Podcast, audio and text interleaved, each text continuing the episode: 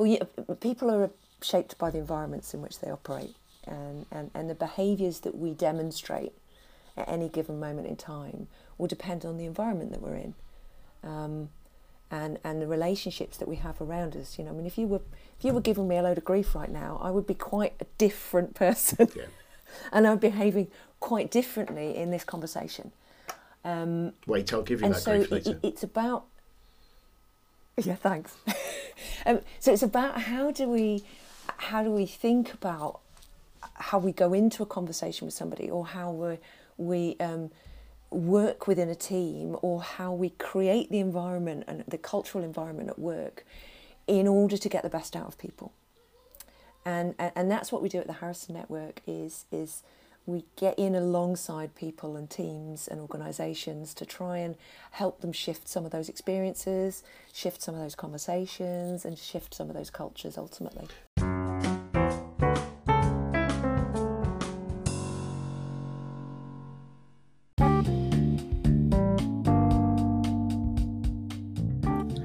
Hi, and welcome to the Sunday Lunch Project Manager podcast for Sunday, the 22nd of January 2023.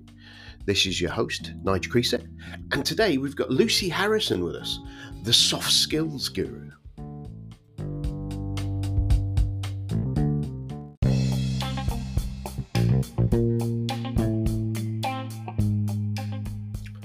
So, what's been going on over the past couple of weeks?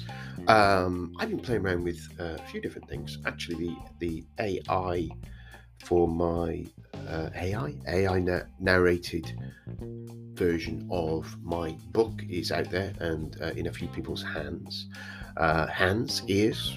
I don't know how you want to describe it.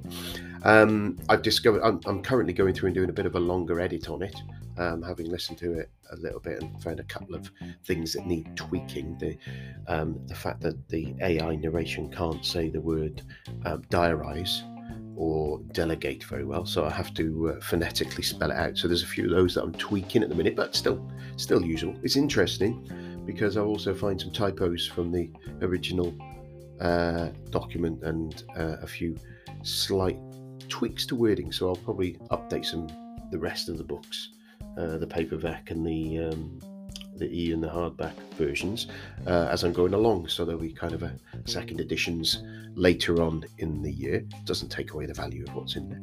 So that's quite interesting. I've discovered now that I can use the Google narrated version. I can push it out to through I think it's Findaway Voices. I think I'll probably using um, to lots of other uh, audiobook providers, including Apple, I think as well. So. Uh, that'll be cool. They're, they're happy with that AI narrated. Um, I think Spotify and all those, so it'll be pretty much everywhere.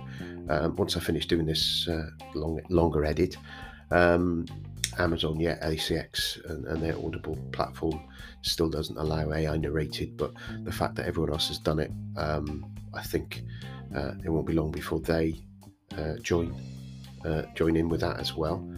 Um, obviously, it's always highlighted that it's AI narrated. It's not quite as emotive. It's not quite as crisp as a as a proper narrated one. But considering it takes two hours to generate the narration, that's pretty good um, uh, trade off. I think.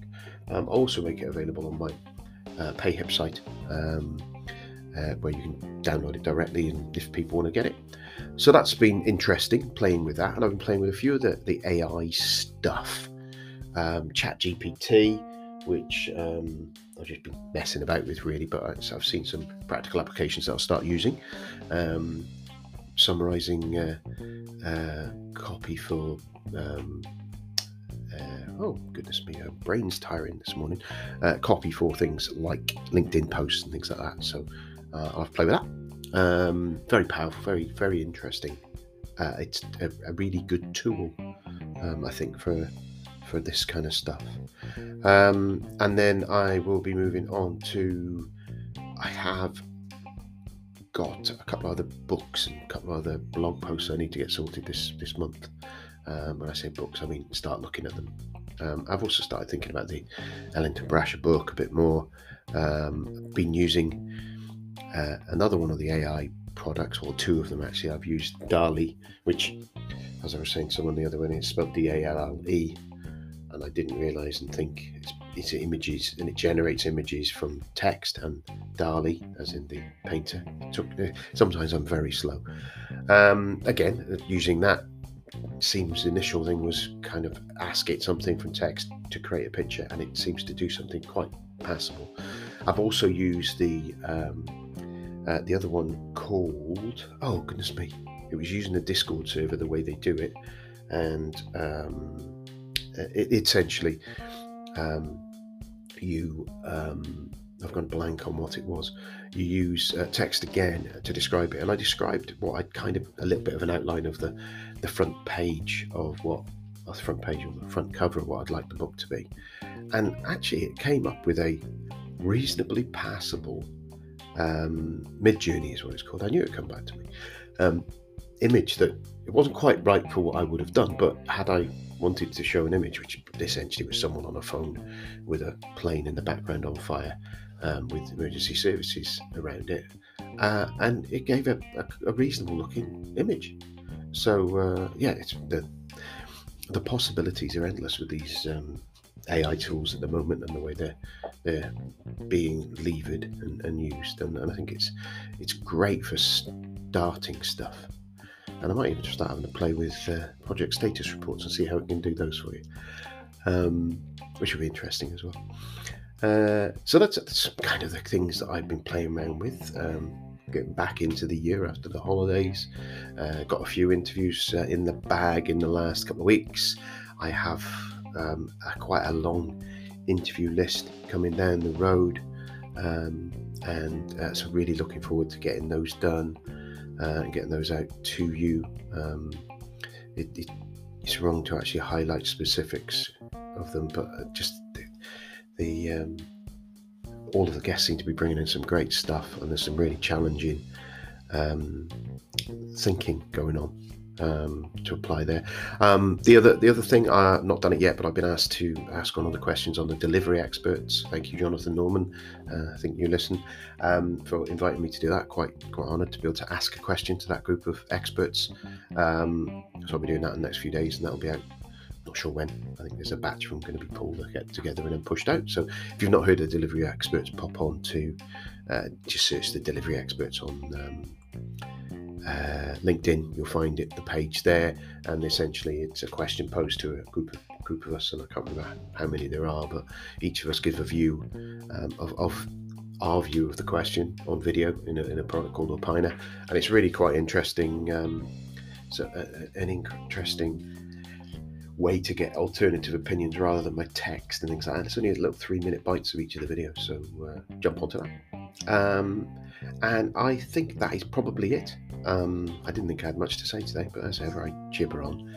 Um, uh, I'll pass you on to Lucy and we can talk about soft skills because obviously, uh, uh soft skills uh, from a uh, project manager point of view, um, Lucy's book, Soft Skills for Tough Jobs, PM role can be tough, and the soft skills are critical to it. So enjoy.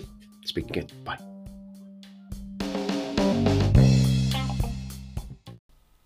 Today, I am delighted to welcome Lucy Harrison to the show. Lucy's aim is to inspire and equip a million people to think, act, and lead with more humanity, making the workplace more collaborative, entrepreneurial, and creative. It's a bit of a goal. Uh, she has been working with teams and their leaders for more than 20 years, using experiential, applied, and facilitated learning, and founded the award winning team and, and leadership consultancy, the Harrison Network, in 2014. Uh, the Harrison Network exists to inspire people to bring more of their humanity into the workplace. By doing so, they facilitate the development of cultures in which people can thrive and help change the world. Um, given the right organisational culture, people will thrive, is their belief. And a culture of self awareness, responsibility, support, and joint sense of purpose allows people to take things to a higher level. A culture of selfishness leads to ultimate downfall. I think we all can agree with that. Um, she is proud that her work with uh, entrepreneurial thinking and psychological safety is beginning to be recognised beyond the nuclear and outdoor industries where it's all began. If you know Cumbria, Uh, as it says here, you'll understand why those two industries are connected. And I, I know a little bit of it about it. We'll talk about that as well. And she's also author of best-selling book, Soft Skills for Tough Jobs, which I've got a copy on my copy hands here, which is in my other pile of books to read. So I'm going to ask lots of stupid questions about things I've read at the beginning, but then not finished it. Um, uh, which is it's centered around a, an original interpersonal approach called Nailed, and we'll talk about that in a little while. And when she's not coaching, she's facilitating and training. She can be found on the hills or on the water in her beloved Lake District. Lucy, welcome to the show. Thank you very much, Nigel. That's uh, that, that was quite an intro. I don't think I've ever had one like that before. Thank you. Yeah. Well, it's good. I, I, I tend to uh, steal all of these things from people's own blurbs that they put, and then when you realise when you mash them all together, there's quite a lot to say. there's a few. There's a few. There's probably if I, it's it can be quite fun with that because then your people go, oh yeah, I'd forgotten I'd written that in their blurb or in, on their website or whatever. So go for a while. So t- tell us a little bit more. Obviously, you just saying you're you're in Cumbria or around that region. So tell us about uh, where you are. A little bit more about uh, a little bit more background. Uh, well, at the moment, I am sat in Keswick uh, on a rainy day, uh, which, if you know Cumbria at all, you know that it can be quite rainy. Yeah. Um, so, uh, yeah, live here with family and dog and, and have done for 20 years. So, absolutely love the Lake District. Um, Yeah. But uh, I moved here, moved here to, to work in the outdoor industry Right. um, and, and did event and project management in the outdoors um, and, and helping people to different companies so doing team building and event management and that kind of stuff. So yeah, it was good. So when when you say outdoors, is that sort of like um, uh, sort of trail running type stuff, marathon stuff, and that sort of thing, or is it was it outdoor pursuit kind of things? Back in the day when I used to, to do this all the time, it was a lot more around um, canoeing, climbing, um, team building exercises, so Yeah. you know, barrels and planks, um, Right. as, as we would refer to it. Um, so utilising the, the the love of getting outdoors to bring teams outside and get them communicating more effectively. And um, a lot of the time, it was a it was a jolly. It was good fun outside. Yeah. Um, um, it's become a lot different these days. Uh, it's a lot more. You know, you can get a lot more out of it when you dig in more deeply. But when I was involved 20 years ago, it was it was very much about let's go outside and have some fun. yeah, I suppose I, I'm thinking back. I, I went on uh, uh, one in Windermere, I think it was, as, as a, a company that was doing stuff up there with when I was working at Barclays, and uh, we went and did a, a weekend there and did all manner of different things. There was a lot of drinking going on as well. I remember that. Um, the first time I'd been in that area, and it's always it, it was. I think it's one of those things I don't know. Um, what your thoughts are. Whenever I go to anything that is kind of team building, in, in the quotes that some people get a little bit grumpy about, um, I, I just find you get out of it what you put into it. And you kind of got to go, right, okay, if I'm at this, I'm going to be part of it, I'm going to try it, I'm going to kind of be entertaining that. But I've also seen people sitting there, arms crossed, and, and really resistant about it. They've been sent on this course. They don't want to be on this course, and maybe it's a bit of a stereotype on it. But but then the, the, the kind of even from that, I think by the end of those sort of things, they end up getting something out of it. Because even if they're it still gets their mind out of the office and out of their normal day job, and it even gives them a little bit of time to think differently to what they would normally do. Absolutely, and when they're run, run well um, and they're facilitated well, then you can actually get quite a lot out of them. Yeah. The risk is, um, and what used to happen more back in the 90s, um, was the risk that you you had getting outside and doing things like climbing and uh, and kayaking and canoeing is isn't for everybody. Yeah. and there would almost be this this peer pressure that you had to get involved. Um, and I think it possibly put off as many people as it helped um, Yeah, I suppose. and, and I think these days we're more aware of that you know that that that diverse nature of all of us and how do you how do you include people more Yeah. and so it, the, the, the industry has changed a lot in the last 20 years Yeah, I suppose I, I, from the diversity point of view, as you're saying, now, I think in the that um, people's body type, people's fitness levels, people's age, people's like or dislike of the outdoors um, will significantly affect what people get out of it, won't it? And and I suppose nowadays generally Absolutely. that that diversity that that we are much more aware of means actually. I, guess I, I've, I, I know we're di- diving rabbit hole same straight straight away, but that's we are.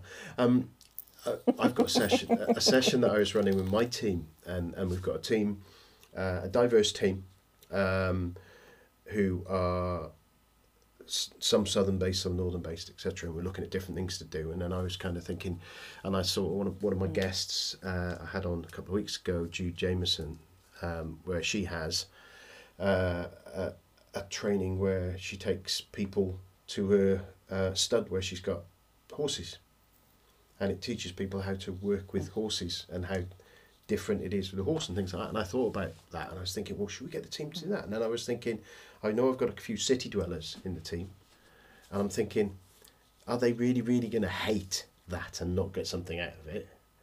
And then I was thinking of, and, and but then you kind of you, sometimes you can't, you can't cater to everyone all the time, but you've got to be willing to accept the mm. fact that you might not get the best out of some people in certain situations, and you need to do something slightly different.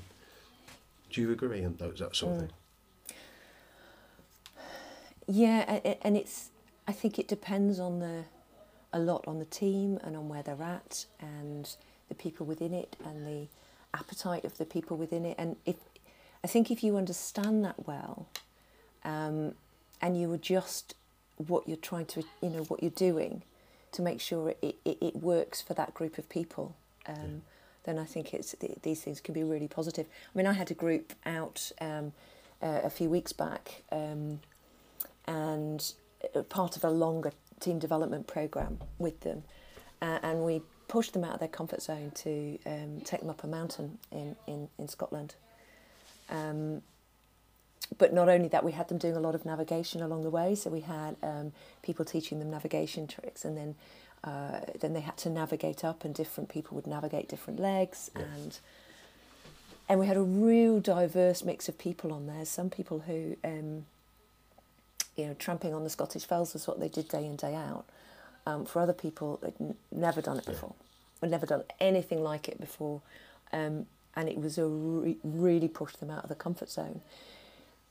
But that experience of all of them having to kind of get get up the hill as a team um, and, and do that as a team was something that that actually gave them a really good experience uh, and was something they continued to talk about afterwards. Um, so I think it's finding the right experience for the right um, for the right job. Really, what you're trying to achieve with that particular group, person or team. Yeah. Um, I think that, that's when we talk about experiential learning now. That's that's what we mean. How do you choose the right experience to give people something, a microcosm of what they might experience in work, but to give them that out of work, but in something completely different, so that you can start to emerge some of the behaviours and look at some of the interactions and interplay that people are having, and then work on that. Yeah, because it's it's very difficult, and I've I've had it before where we've done it where just going right. How can we do stuff better as a team? And I've I've been guilty of it myself, trying to do it because sometimes that's all the resources you've got available to you, and it's kind of right. How do we get better? How do we improve this? And we we we've been going through it a few months now, uh, with different things, changes in. Um, that need to be ad- ad- adopted and, and how do we do it in the best way and things like that and sometimes the actual that that frame of well, how do we do better doesn't help does it and it, whereas actually again you draw on things like the lego serious play and things like that type of activities where you go mm. right let's build what we've got now and I know when Simon was saying, yeah, yeah, you build a flow, and then you go, right, that's how it works, and then you talk about it, and then you get through it, and you go, oh, that bit there, why are we doing that? Doing that back and two, mm. back and two 15 times, and it's like, don't know, right? You can change it, but you wouldn't, you wouldn't, you might get it drawing on a board, but you certainly would. You need something. Mm. I don't know. It's it, it something to bring things alive, don't you? Yeah, absolutely, and it it shows different things. So so a lot of the time we work on on the systems or the or the relationships or the interplay um, between people and, and, and in teams. And it, for some people, they find it easy to zoom out and see that, and for other people, they really struggle. So, so giving them something to hang it on, like you know, like Lego, like um, drawing or plasticine, or um, or you know, taking them outdoors, yeah. giving them an activity. When you've got something to, to hang it on and experience it in, it, it, it helps you see something differently. Um, it helps you look at it because it kind of takes it out of your normal yeah. frame of reference, and suddenly you start looking at it differently and go, "Oh, I know what I'm looking yeah. at now." I think it's and it's kind so. of kind of draws the line the little bit of storytelling that that everyone talks about us mm. being humans. We we latch onto stories and you use examples and and um, parodies or things like that to explain a situation and go through a different way of doing something. And they, they mm. kind of I don't know, I'm guessing it works in the same sort of way that it lets your brain picture and visualize something that the words on the paper, most of us struggle to be able to vision, to be able to understand something without some kind of visual reference. I, I know personally, I'm in my mind, I see things there as visual, um, and I think other, and then I think sometimes you because I know it sounds silly. It's, uh, I was listening to a football match, listening to England playing the other day, and I realised that what I, I, it is important when I'm listening to the radio, and I'm not a massive football fan, but when I do listen, when I hear the, um, I tune into what the um, commentators saying when they're saying right. So whichever team mm. on the other side on the right wing yeah, over on the right wing. Right, okay, right. I know now they're attacking over on the right wing. That means those play that team's going from right to left now, and that's where. And I can, yeah. in my mind, I've got a football pitch on my head, and I can kind of see the little bodies running around and that, and kind of that that visual, not not picture perfect, but that visual concept in there helps me be able to listen to that and enjoy it much more because I can see the action, if, for want of a better word. It, well, it was the same today. I had a, um, I was working uh, with a with a group of of, of young people, um, and they were being briefed on a project, and um, and as the briefing was happening, I, I, I was I was struggling. I kind of knew what the brief was, and I was struggling to to really get hold of it. And, and I asked the, the, the, the chap doing the briefing to to tell us a story about you know, tell me what you mean. You know, tell me a story about what this looks like when it's either working or not working.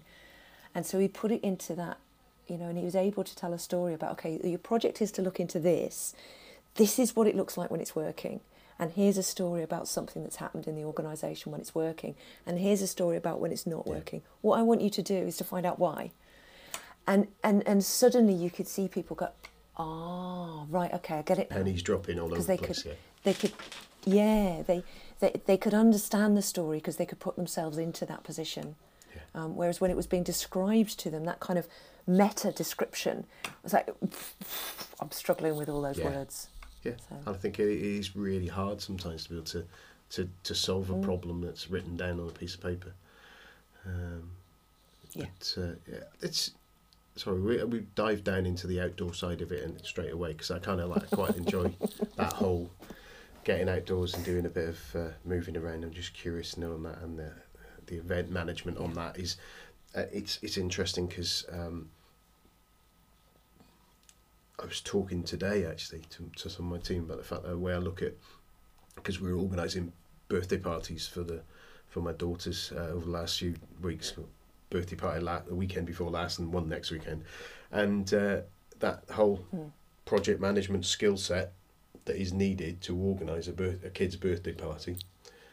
It's, it's about scaling yep. event management up to the fact that you're the Olympics or the uh, the Olympics opening ceremony or a big well Glastonbury or whatever. All of those. It's it's the skill sets of those events. Um, and I look at things like London Marathon just on on the weekend.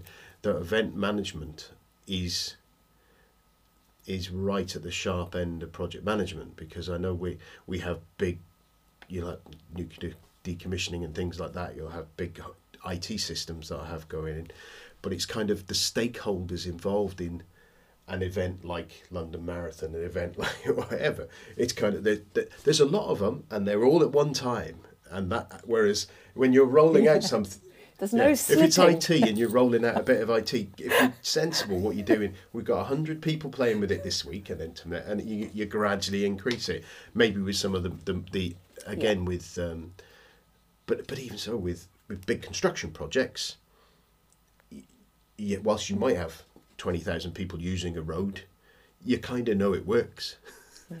the the things that can go wrong uh, at these events can be quite uh, quite uh, and I imagine the, that that stress level at the time. And I just kind of thinking with the outdoor events whether it was that kind of sort of thing that you were doing. So tell us a little bit about. Um, Yeah, I was going to say, tell us a little bit about the Harrison Network and how, how that came came about. Then, how, how what made you decide to to set up that? And tell us what it is first, really. I think I said what it tries to do. It doesn't say what it is. does yeah. it? Uh, well, I, and it's one of those. It's really hard to describe. Um, so uh, for a lot of people, if I say the words, it's, it's a it's, we're a leadership development or team development organisation. They kind of know what we do. Um, so we do coaching and training and workshops and facilitation. And we we get in, we really get in next to people and teams in order to help them operate more effectively, basically. And and and it, it's about shifting the cultures, shifting the environment because well, yeah, people are shaped by the environments in which they operate, and, and, and the behaviours that we demonstrate at any given moment in time will depend on the environment that we're in, um, and and the relationships that we have around us. You know, I mean, if you were if you were giving me a load of grief right now, I would be quite a different person, Yeah. and I'm behaving quite differently in this conversation. Um, Wait, I'll give you and that so grief later. it- it's about yeah thanks um, so it's about how do we how do we think about how we go into a conversation with somebody or how we we um, work within a team or how we create the environment and the cultural environment at work in order to get the best out of people and and, and that's what we do at the Harrison Network is is we get in alongside people and teams and organisations to try and help them shift some of those experiences, shift some of those conversations, and shift some of those cultures ultimately. How, So we get we get involved at the sharp end and the dirty Yeah. end. We don't give you a nice pretty framework and then say there you go bye. Um, we actually get in, involved in the conversations. so it, it cultures it fascinates me a little bit. Is I think it does with a lot of people. I had um, a conversation with Colin D. Ellis. I don't know if you know Colin from uh, he's Australian.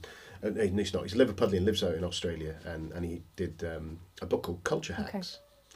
And uh, I had him on the sh- and had him on the show and, and talked about the book and about culture. And and I, I'm sure it was Colin that we had this of this conversation with and it's around the fact that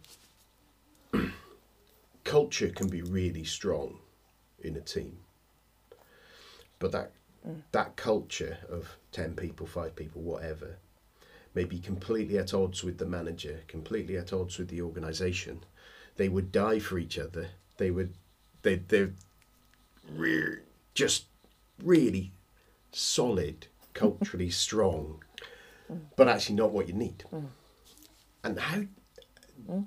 I'm, I'm not sure what what triggers you to be going into one of these organisations because I'm guessing you're not going in there and looking at teams of 100 people to change the culture of an organisation you'll be looking at manageable sized teams or maybe you are going in that size but it's a bigger thing. But how do you know because because it's like I say culture isn't what the organisation wants it to be the culture's what the people uh, it's like brand, isn't it? When people say your brand as an organisation is what people say about you to other people.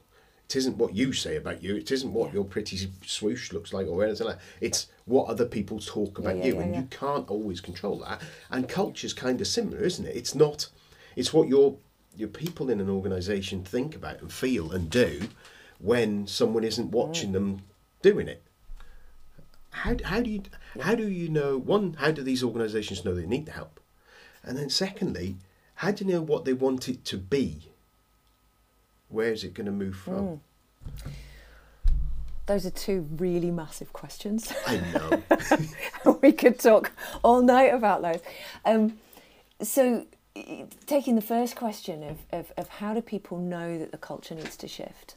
Um, sometimes people are aware of um, things that are emerging um, so whether those are safety incidences whether those are um, reports of bullying whether those are you know people talking up about about you know this this don't like Yeah. this culture or or whether people whether it's about looking at an aspiration of where they want to be.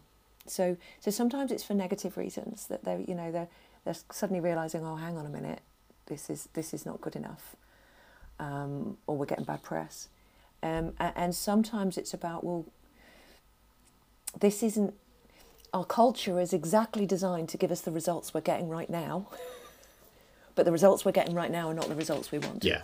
so therefore, we need to do something differently, and and I think that's the piece. You know, are the results that you're getting right now as an organisation the results that you want? And you have to think across the board at those results, whether your retention of people, whether you're looking at you know. Um, project lifetime are they, are they are they finishing on time? Is the quality right? Is the safety okay?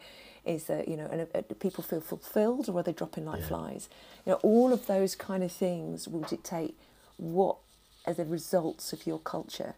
And if those aren't the results that you want, or if the environment is shifting and the organisation needs to change to keep up, quite often you need the culture to be able to shift with it. Oh, I see that, and I imagine that the second part of the question, in some ways, is that approach is very different depending on the trigger that is coming up. Because if you've got, and again, another conversation having it, if you've got someone who's a the, the, the managing director of, of something and they're coming in going right these lot need to shift their attitudes to sort out these problems because it's not changing and they've dragged you in because this is going wrong and that's going wrong and these are and And it's yeah, all yeah, their fault. yeah yeah. It, it, it, I, I think Yeah, I think the conversation at the time was talking about someone who um, had gone in to help someone with the thing and it was none of their team would um, stand up wouldn't just get on with stuff. They had to be told what to be do- done all the time. And it, it was obviously obviously after a little conversation that the the reason that they needed to be told was because the person who owned that organization was a very directive authoritarian person who always told people and told them how what they wanted done how they wanted it done and by and kind of was very didn't allow people so people just got into the habit of well I, I've got no Yeah. choice on what I do. I get told what to do, and I, I'll wait till I get told. And, and there was no initiative or anything like that. But, and then I suppose the other organ, Yeah. There's a whole chapter in the book about that. Yeah, it's very yeah, common. It, it, and. I can see how it can happen though, because it's it's difficult um, for innovation and in initiative in organisations. Once they once they get to a certain size, and I've been in this position myself. Um, and your organisation tells you, you want they want you to be entrepreneurial, they want you to be X, they want you to do this, and then you go right. I'm going to go this, and then you get bollocked because you just did it you kind of go, oh, hang Yeah. on. So I, I thought, I thought you wanted me to kind of take a bit of risk, be be a bit entrepreneurial, be agile, and all the magic words you get there. But if you f- you don't feel, and I, I, I know this goes on to some of the other points, the word the psychological safety side of it. Um, if you don't feel that you can fail, don't feel that you can do something outside a process, and and kind of a little bit maverick, a- and it's difficult, isn't it? Because as an organisation, you get things like the Sarbanes Oxleys and all those sort of things, and all of the um, GDPR and all of the legislation you've got to stick to that can Yeah. constrain and make you feel that you just can't do anything on your own accord, Yeah. even though there is a there is a barrier, Yeah. but it's understanding those boundaries is really difficult sometimes. And the bigger the organisation gets, the harder it is to encourage yeah. it. And, and and we do a lot of work in nu- yeah, we do a lot of work in nuclear. And and you know, there's certain barriers that you really don't want them to cross. yeah, I live way too close.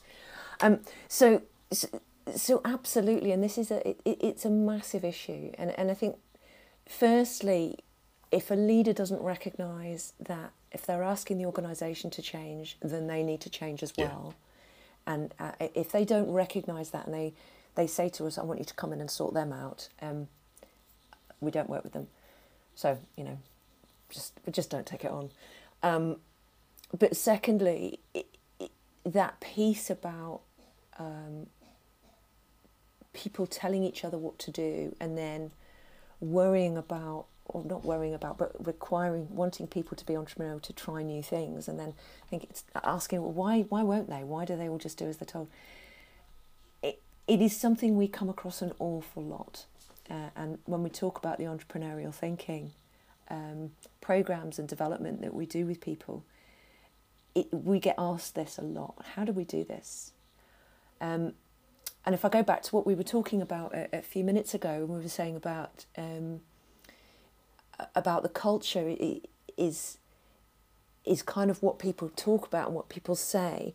Actually, some of those systems and processes that are in place about what do you do, you know, how do you apportion blame, how do you deal with it, what's the language that you use around safety incidences? Do you call them, you know, are you looking for a to, to demand and find out who's to blame, or are you looking to learn from it? You know, so so all of that actually matters in a culture, and you can help it shifting by changing some of the language, by changing some of the processes, by changing some of the hierarchy, um, as well as the stories and, and the experiences and the interactions that we have on a day to day basis.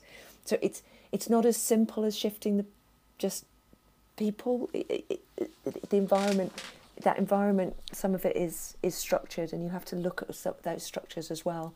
So it's it's a big issue. Yeah. It's huge. So, so when you're looking, I, I'm guessing it's in quotes easier when you're looking at a smaller team. If you're looking at rather than changing a whole organisation, you've got a, a, a, finite team, a finance team, a project team, or whatever, and kind of helping them get um, mm.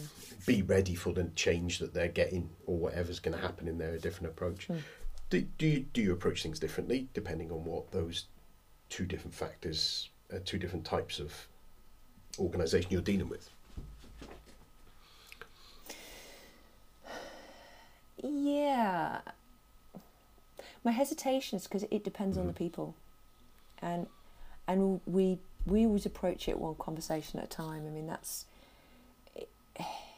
because every conversation that we have matters, and uh, the relationships that we have in those teams matters uh, between us and them, as well as between them as, as a team or, or them the, the leadership. It, each conversation uncovers something or unlocks something and when you have more good conversations more effective conversations you start to uncover and and, and smooth the way so that when there are challenges that come in people don't revert into i'm right no i'm right yeah. competition uh, defending their positions, that people start to be more curious about. Uh, tell me about your thinking. Tell me what you think is wrong about what I've just suggested, because I really want to know. Because I think maybe my thinking might be wrong, and I'm really curious as to where you're coming from, and how can we use these two different points of view to come to a better solution. Yeah. It's it's. But that takes some humility, and that takes some.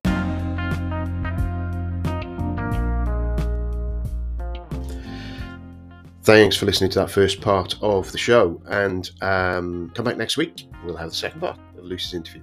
So enjoy. Cheers now. Bye.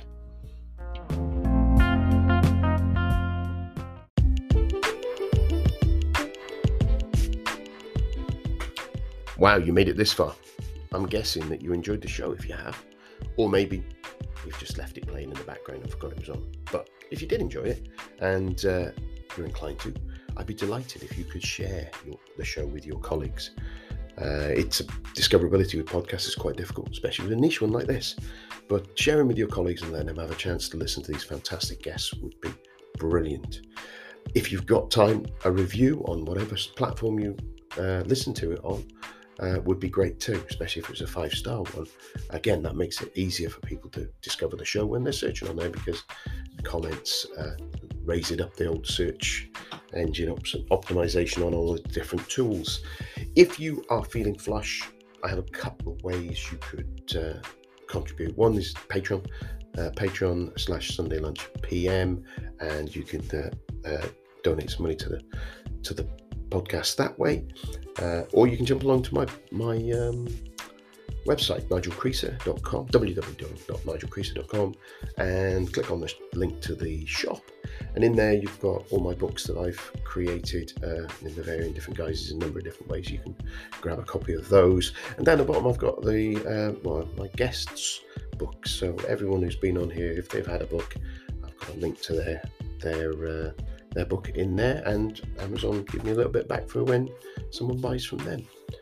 But uh, more importantly, uh, if you come back next time and listen, um, I'll be delighted. So I'll leave you alone and let you get on with your day now. Thank you. Bye. Well, it's goodbye from me, Nigel Creaser, and it's goodbye from him, the Sunday Lunch PM. Goodbye.